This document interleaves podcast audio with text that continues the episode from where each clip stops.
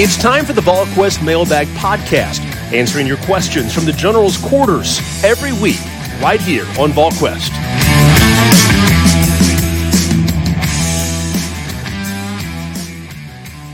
Good Thursday, everyone. Welcome to the VolQuest.com Mailbag Podcast with Austin Price and Rob Lewis. I'm Brent Hubbs. Glad to have you along with us on this Thursday. Hope Tennessee is doing well. Josh Heupel to meet the media in just a little bit. We'll have full coverage of that coming up uh, later today, and uh, the matchup piece coming up later as well. But for the next bit here, we want to talk to you about uh, answer your questions in the mailbag edition of the podcast presented by Smoky Mountain Organics. Remember, visit one of their four locations in Gatlinburg, Pigeon Forge, Sevierville, and their newest location in Knoxville, which is right across the street from Trader Joe's on Kingston Pike. You can visit them online at SmokyMountainOrganics.com. Smoky Mountain Organic features the best brands of bath and body care items, organic teas. They got the largest selection of plant therapy essential oils in Tennessee. Their CBD products, much, much more. That's at Smoky Mountain Organics.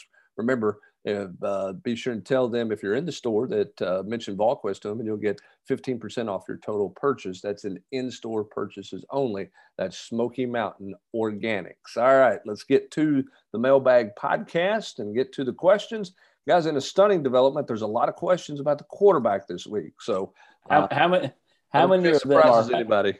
How many of them are from Matt for Rocky Top, uh, Gritty?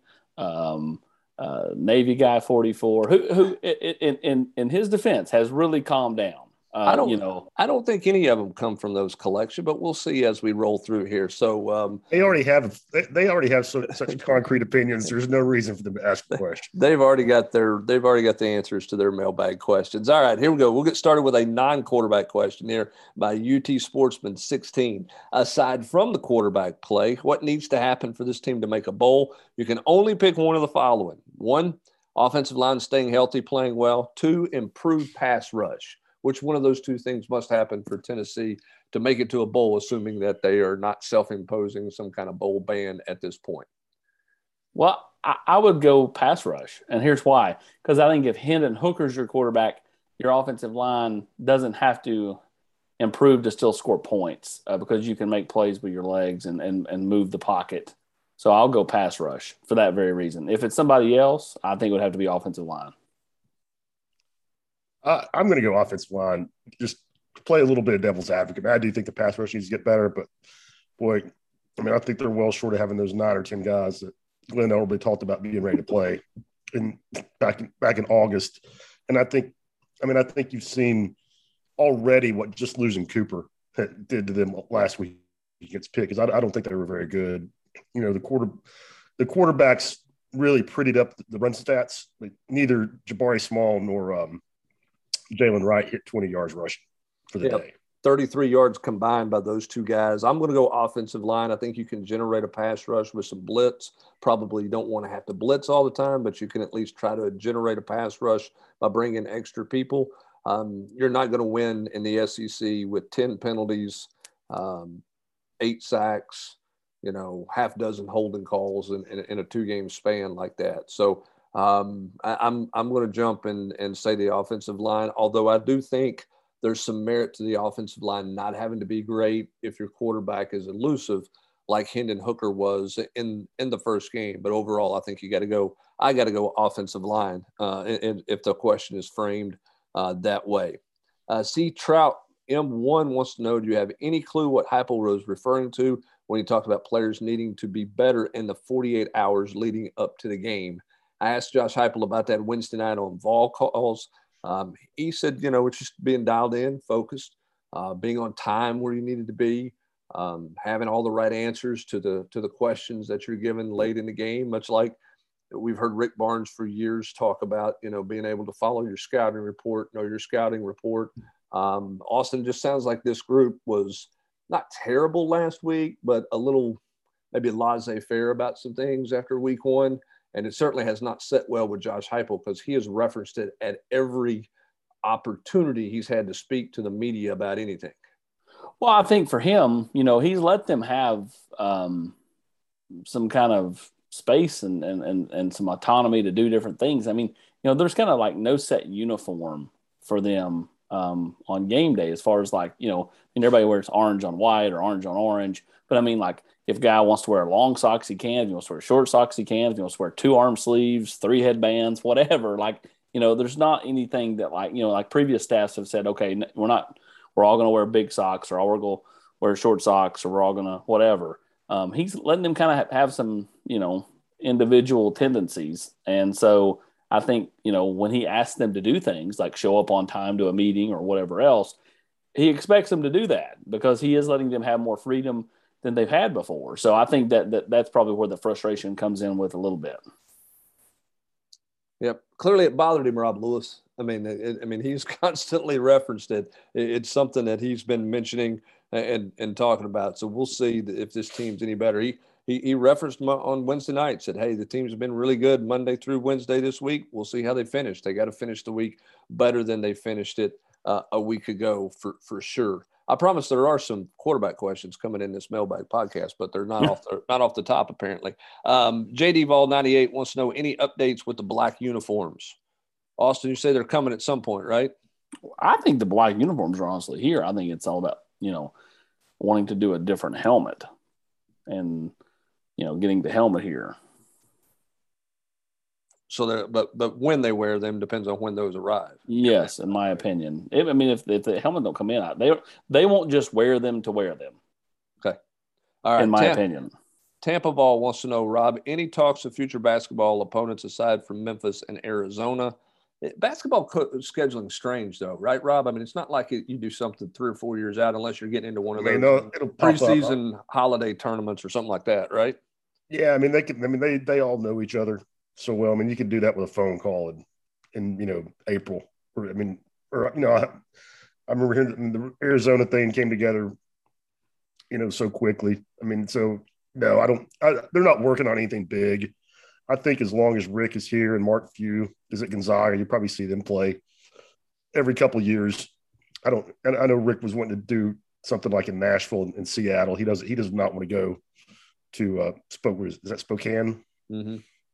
He does not want to do that. He would he would like to play them, not necessarily neutral court, but like Tennessee did a few years ago, play them in Seattle, and then have, have Gonzaga come back and play play them in Nashville. So I, I'd, I'd look for that one to to pop up again while if both those coaches are, are still there for a while.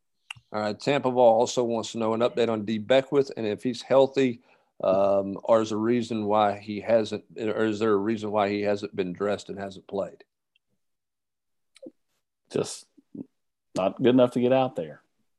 Same thing with Aubrey Solomon, right? I mean, That's he's right. not played either. I mean, just not just not made a move on the depth chart. We'll see if those guys factor in and, and play this weekend or or how that goes. But um, to this point, that's you know they just haven't they haven't been called upon. I don't think either one of them are out. They both practiced. They've been practicing. They practiced all of fall camp. Uh, what's been the three biggest shocks for you guys in the first two games? I, will go first on this one while you guys ponder on it. One, Joe Milton's inability to hit a deep ball. If you'd have said he was going to go 0 for 6 or whatever the number is now, I would have I would have bet the house that that was not going to happen. That that's one. And and to open guys too. It's not like right. he's had to had to put it into some tight window 40 yards downfield. Yeah. Um, special teams play. I, I don't know about shock, but the amount of, of, of young players that they're getting production of uh, production with out of the special teams unit has been a very pleasant surprise for me. And then the third shock to me has been uh, Trevon Flowers. I thought he would be much better based on all of the the buzz that he was getting from a lot of people in the preseason and the camp he had um, in August. It just has not translated through the first two games thus far. That's my three. All right, I'll go. Got, go, ahead. go ahead. No, go ahead. I was. You got to mention it. You got to mention Milton's inaccuracy downfield. I mean, that's just I, think that's going to be on everybody's list. Uh, individually, really, I don't know about shocked, but surprised at how good Matthew Butler has been. I mean, I think everybody would have expected Matthew to be a good, productive part of the defensive front. But I, I think he's been really good. The, the folks at Pro Football Focus right now through two games have him rated out at 92, which is, I mean, that's way up there nationally. Is when you know we'll see if that holds. You know, small sample size, but I think he's been really good. And I am shocked that um, Solon Page and Aaron Beasley are playing 25, 30 snaps a game.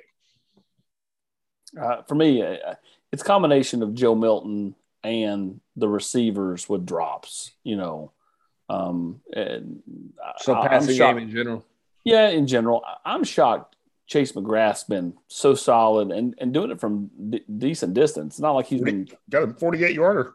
Yeah, not like he's been chipping in 32 yarders. I mean, you know, he, he he really has been solid through two games. Um, and then I, will go with Rob. I mean, the amount of snaps that that Page is getting is a shocker to me.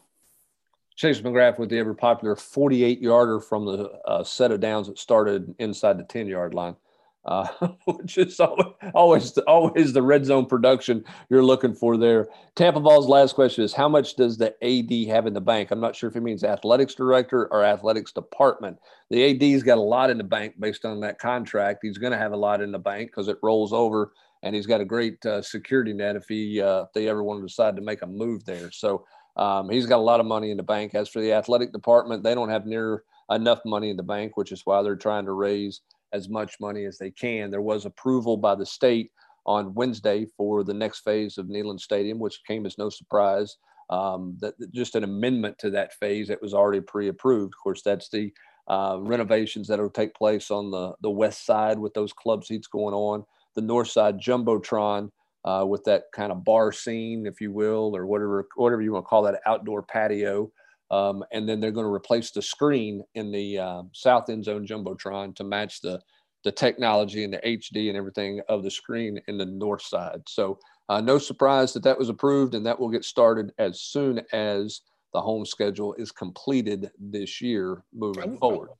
I wish they'd go four corners with the jumbotrons like they have at A and M and Bama. I like that. I kind of like the four corners too. I don't know that that works because there's not real corners there. I mean, both those other stadiums have kind of yeah, you're right. They're kind, of, a corner and not a rounded deal. But um, I do think that that is uh, it's a better vantage point, a viewing point for fans out there. I, I think um, it, it's a it's a good look. I just don't know that it would work uh, with the way that the stadium's laid out. All right, here we go into those quarterback questions now. What do y'all see from Hooker that would make you think he's better than Joe? Joe could do. Um, Joe could do about all the throws Hendon was doing, except he hasn't turned the ball over. That from ball since 1996. Yeah, Joe has turned it over twice. I mean, once in each game. So, I mean, he just not not with an interception, but he's lost a fumble. I mean, I just, I mean, if if if Milton's going to be as inaccurate as he is, I mean, that's an easy decision for me to, to play hooker. They both and, have the same number of turnovers. You know, I mean, um, I, am not sure, Austin, that Joe, with way he's thrown the ball to this point, could have made all those throws that, that Joe made on, on or that Hendon made on Saturday.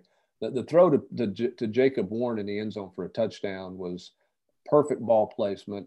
And, and I thought his placement to, to, to Jimmy Calloway to give him a chance on that 55 yard touchdown play uh, was good ball placement, too. I mean, does he drive the ball down the field? We haven't seen that.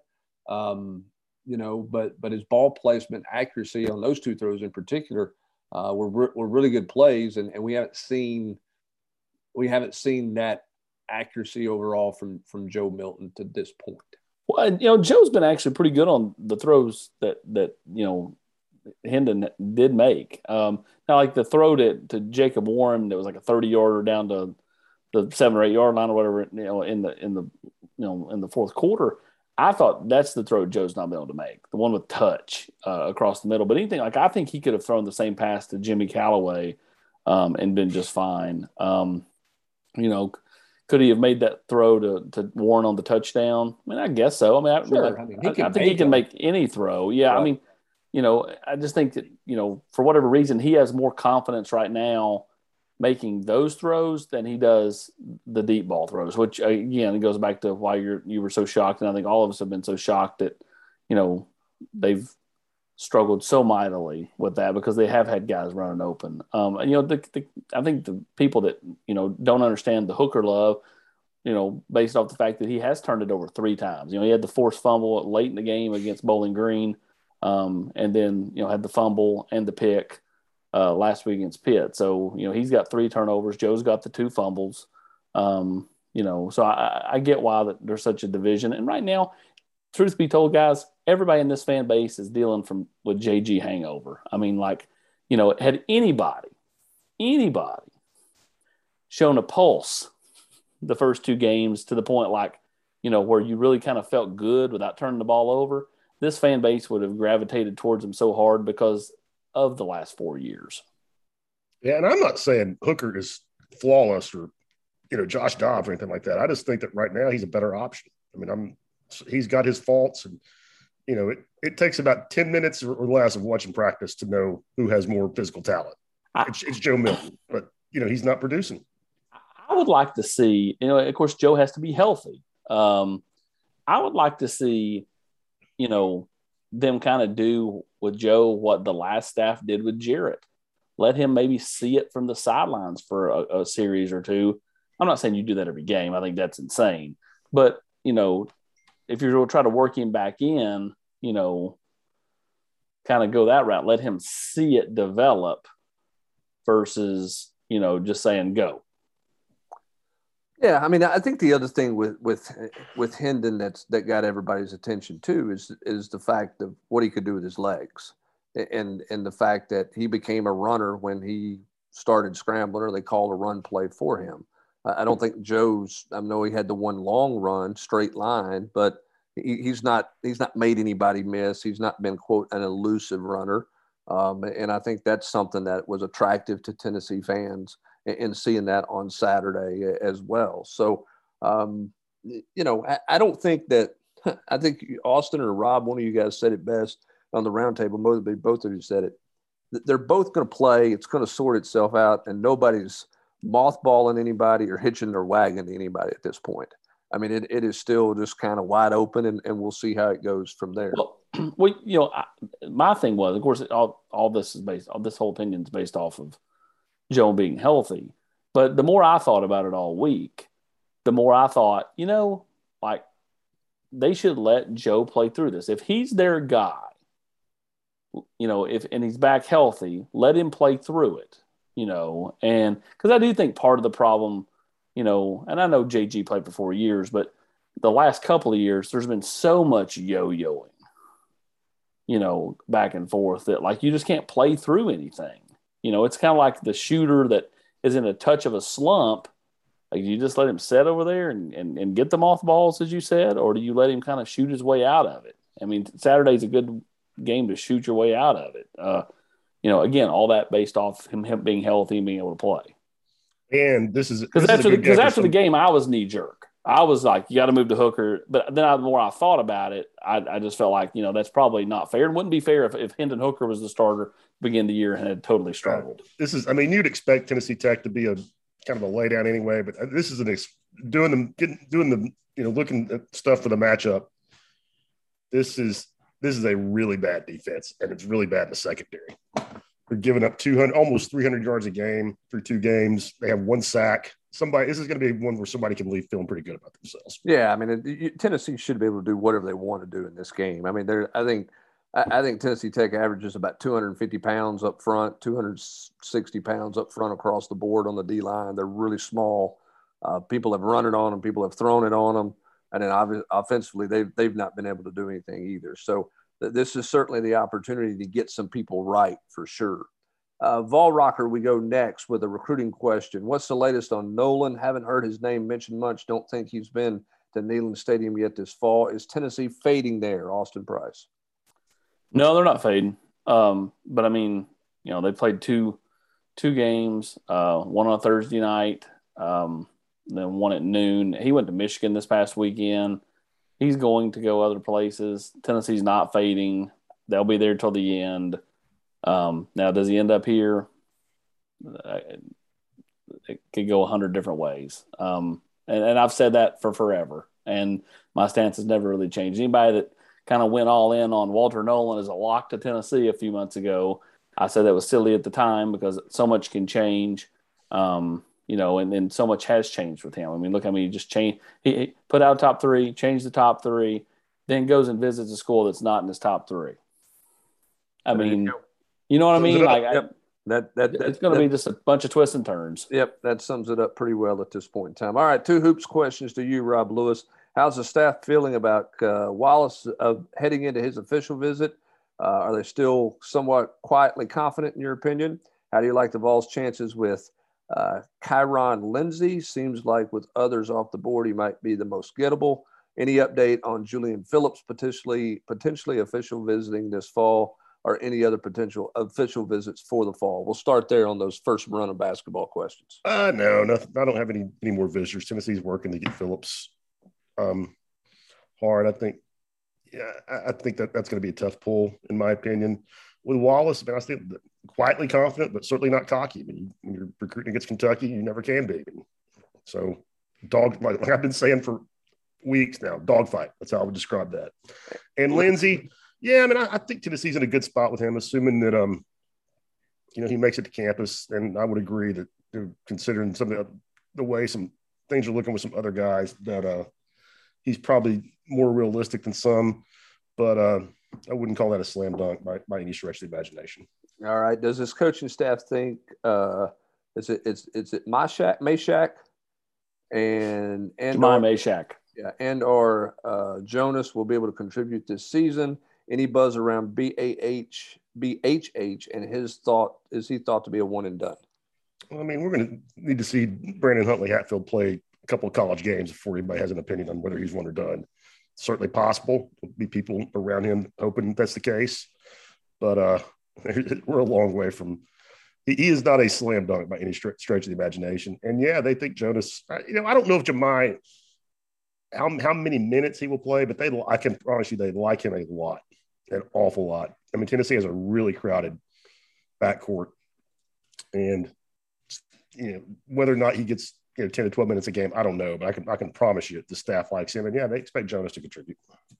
Hypothetically speaking, Austin Price, if two of the quarterbacks on the roster leave after the season's end, is a transfer in the next class a month a must? We've already seen such a turnover with having five scholarship guys to start spring practice. Well, if they pass the the rule like everybody's expecting them to pass, then yeah, I mean, if you lose somebody to the portal, Tennessee's going to likely bring somebody back in out of the portal that's a quarterback. I mean, I definitely think they're going to add a second quarterback, whether it's via transfer portal or, um, you know, or, or, or potentially another high school kid. But I would lean transfer portal um, at, at the end of the season if, if you're kind of asking me what direction Tennessee's going to go. AP, I should know this, but is, is Jackson an early enrollee? He is, yes. Uh, yep, that certainly could make things interesting in the spring from a competition standpoint, and might make things interesting in terms of who is interested in Tennessee from a transfer portal standpoint a- as well. Uh, Vol Farm D, several players and you all have said that the defensive scheme is much simpler and is allowing players to play faster. Can you guys elaborate on that a bit? What is so different from Pruitt's scheme, pre-snap things, formations, etc.? It's all about checks it's all about the rules for the checks. I think is different. I think there's some standard rules in Tim Banks' system, and I think the complexity of why you checked, what you checked to, when you checked it, uh, was much more complicated in, in Jeremy Pruitt's system. Um, Austin, maybe maybe you disagree with this, but it felt like that Jeremy Pruitt was trying to get in the perfect defensive play call every snap. That there was enough rules and checks to be in the perfect call every snap. I don't think that's the vibe of this defense. There's checks to this defense, but I don't think it's that specific to try to be in the quote perfect defense every play. Well, it's kind of like the offense. I mean, Jim Chaney's offensive playbook um, was so big. I mean, there were several offensive staff members last year that, you know, had had that staff been given another year, we're going to push hard to dummy it down going into this year because th- that's how complicated it was for a lot of those kids. And so I think much like that on the defensive side too, um, you know, instead of just kind of, you know, playing with what you got and and putting and calling the you know the defensive play, they they tried to check too much and and you know it probably you know did put the kids in a, in a tough spot because the kids just couldn't mentally handle all the checking and and all the and, and just the expansive uh, defensive playbook. All right, can't get right. 8402 has a uh, question with two possible answers here. If you're coaching Saturday, what's your priority? Austin, you can't say the wheel route is your priority. One, playing the starters enough to make sure things look crisp and efficient, or play as many guys as you can to see where you are depth wise. I'm playing as many bodies as I can play in this game, is what I'm doing. I mean, yeah, you want to be crisp early in the game but I'm seeing who I got above the line and below the line before I get in an SEC gauntlet. I'm giving, I, I want to see guys I've not seen in, in different situations, Rob. That, that's where I'm going first with this one. Yeah, and I, and I think you can do both in this. I mean, Tennessee Tech is so bad. I mean, they're not, it's not just being overmatched because they're an FC, FCS school. They are a bad FCS school. so, I mean, I think you can play your starters for, the, you know, the first half and do Maryville or Tennessee Tech. Maryville or Tennessee Tech. Go. Oh, I, I don't know. you mean the Maryville High School Rebels or the Division Three Maryville Scots? No, Maryville Rebels against ah, Tennessee Tech. Tennessee yeah. Tech, surely. I'm, ta- I'm taking I'm taking the Golden Eagles there, but they're not but the, a very good team. And, and, you know, I think you can get six or eight drives with your starters, and you know, in the first half, get everything you want done, and then open the floodgates in the second half. Hey, who's got more wins at Tucker Stadium, Maryville or Tennessee Tech? Now that's a good question. I'd have to go dig out the TSSAA record book to take a look at that one. Um, all right, Blue Miss Ball wants to know, with all the attention being given to the quarterback position, and by many specifically Harrison Bailey, there's so much undue pressure for instant evaluations um, of what development would be required for them to be the QB one in the future. Considering that Bailey is still a freshman quarterback under a quarterback savvy coach with a new system, but also likely to face even more competition going forward with Jackson. What is his future? Base your answer off as either he stays, he plays, or we need to both move on. Well, my thing is, and I said this a year ago, uh, well over a year ago, actually, dating back to, you know, spring of 2020. The worst thing that happened to Harrison Bailey was he got that fifth star late in the process because then extra added pressure got put on him. And I think it was unfair to think that he was going to come in here and ride in on the white horse to save Tennessee football. You know, um, I mean, he's still a young kid. He's still developing. He's still figuring things out. You know, um, does that mean he can be good? He, he, can be good. Sure, he can be good. That doesn't mean he is or or warrants being the Tennessee starter right now. Um, you know, I said this the other day on the general's quarters when you know Bassmaster Ball was you know, talking about the spring game and what he did in the spring game. And I said, well, does that mean David Yancey deserved to be the starting running back based off his performances in the spring game? And, you know, I think it was Matt for Rocky Top and Bassmaster Ball quickly responded. And I said, guys, I've seen the practice clips when we're not out there and the errant throws that he makes that are as bad as what Joe Milton has made in round one. So that, are in the game one that's why he's not been able to get on the field. And, you know, at the end of the day, you got to continue to let him develop. You don't put mothballs on him and you don't, you know, you know, I, I just think that you, just, if you had me, you know, lean which way, I would say, you know, it, it's probably going to be hard for him to play here. Um, but at the same time, you know, uh, he just needs an opportunity. But he's going to have to either earn it on the practice field, which is something different than he's had, or he's going to have to take advantage of an opportunity when somebody gets hurt and he gets inserted into the game or gets benched and inserted into the game. Dude, I'm not I'm not remotely saying he's going to take this path, but I mean you had two first round quarterback picks in last year's draft who didn't do anything in the first three years of their career. Mac Jones and and what's the kid at the Jets? Zach Zach Wilson. Zach Wilson. I mean, I'm not saying Harrison's going to do that, but I mean, it just doesn't. It's not necessarily going to happen in the first two or three years. And and you're exact, AP. I could not agree more with you about the fifth star. Changed everything for as far as expectations for him.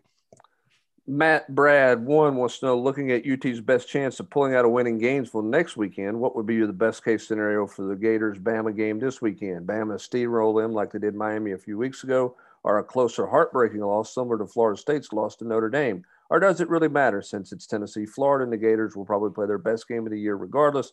Fully expect Anthony Richardson's coming out party will happen against the Vols in the swamp. Um, I don't think it matters necessarily, but I don't think Florida is going to be competitive with Alabama on Saturday. I, I, think I think they'll make a play or two, but I think Alabama is comfortable all day long in the swamp. What he said at the end is right. I, this is going to be the sacrificial lamb game for Emory Jones as he exits stage left, which means it's going to be full Anthony Richardson when the Vols roll into Gainesville. Which I've said that. I've said that all week. Which means a lot of quarterback runs, Provi- a lot of quarterback providing if he providing providing Richardson is healthy. He's got that hamstring, you know. So that's why I said, do they just know that they don't have much of a chance this week and say, Emory, you got it. Let's get Anthony ready for Tennessee.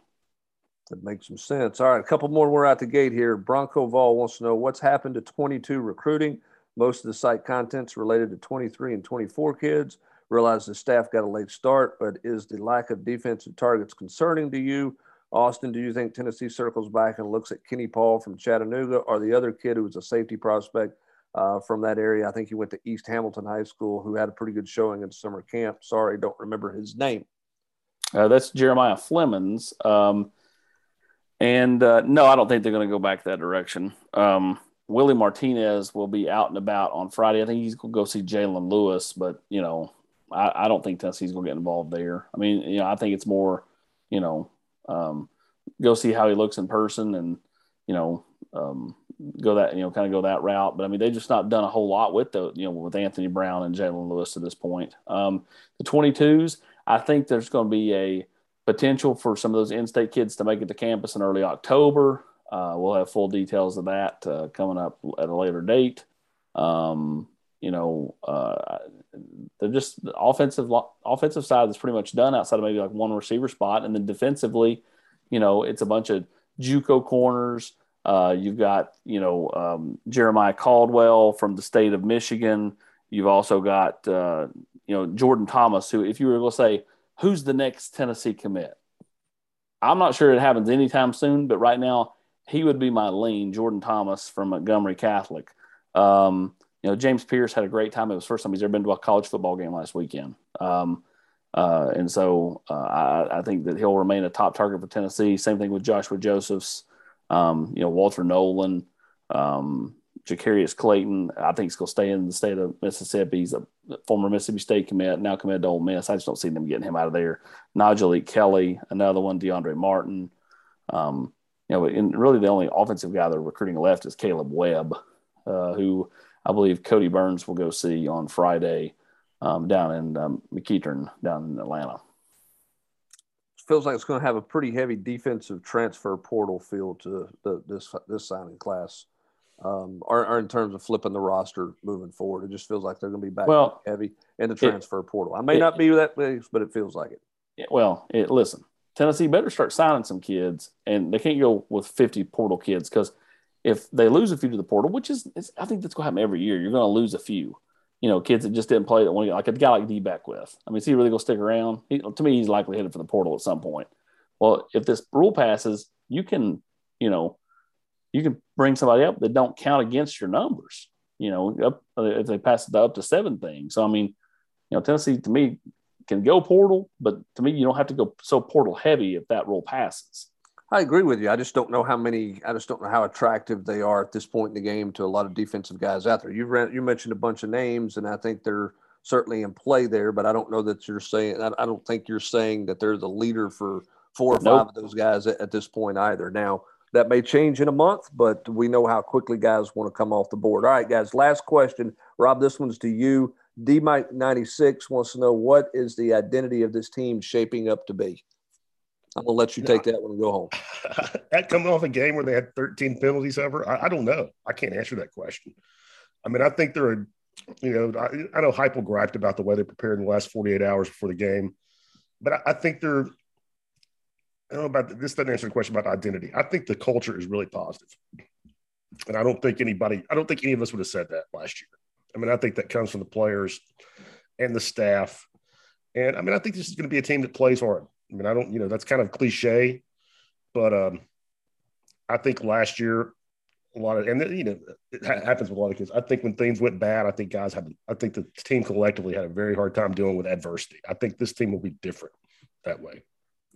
For me, as we head out, um, offensively, they're going to be able to get guys open. It's a matter of them executing it. I, I've seen enough in two games that schematically they're going to find a way to, to get guys open. It's about executing. If you execute, I think they're going to grow and, and grow to the point of, of lighting up the scoreboard pretty good. Defensively, they played better than I thought the, the last two weeks. So we'll see. I think the identity for this team better be improvement. It better be the ability to improve and finish, finish games, finish drives in the red zone, finish the season out the right way. So two games in, no identity yet. We'll wait and see. For me, it's one word: clean. They got to play clean.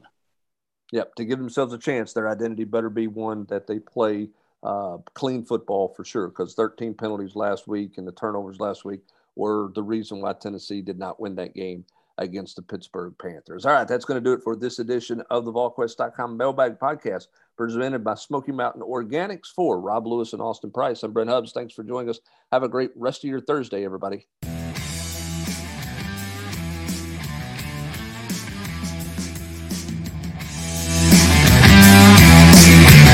You've been listening to the VolQuest Mailbag Podcast every week right here on VolQuest.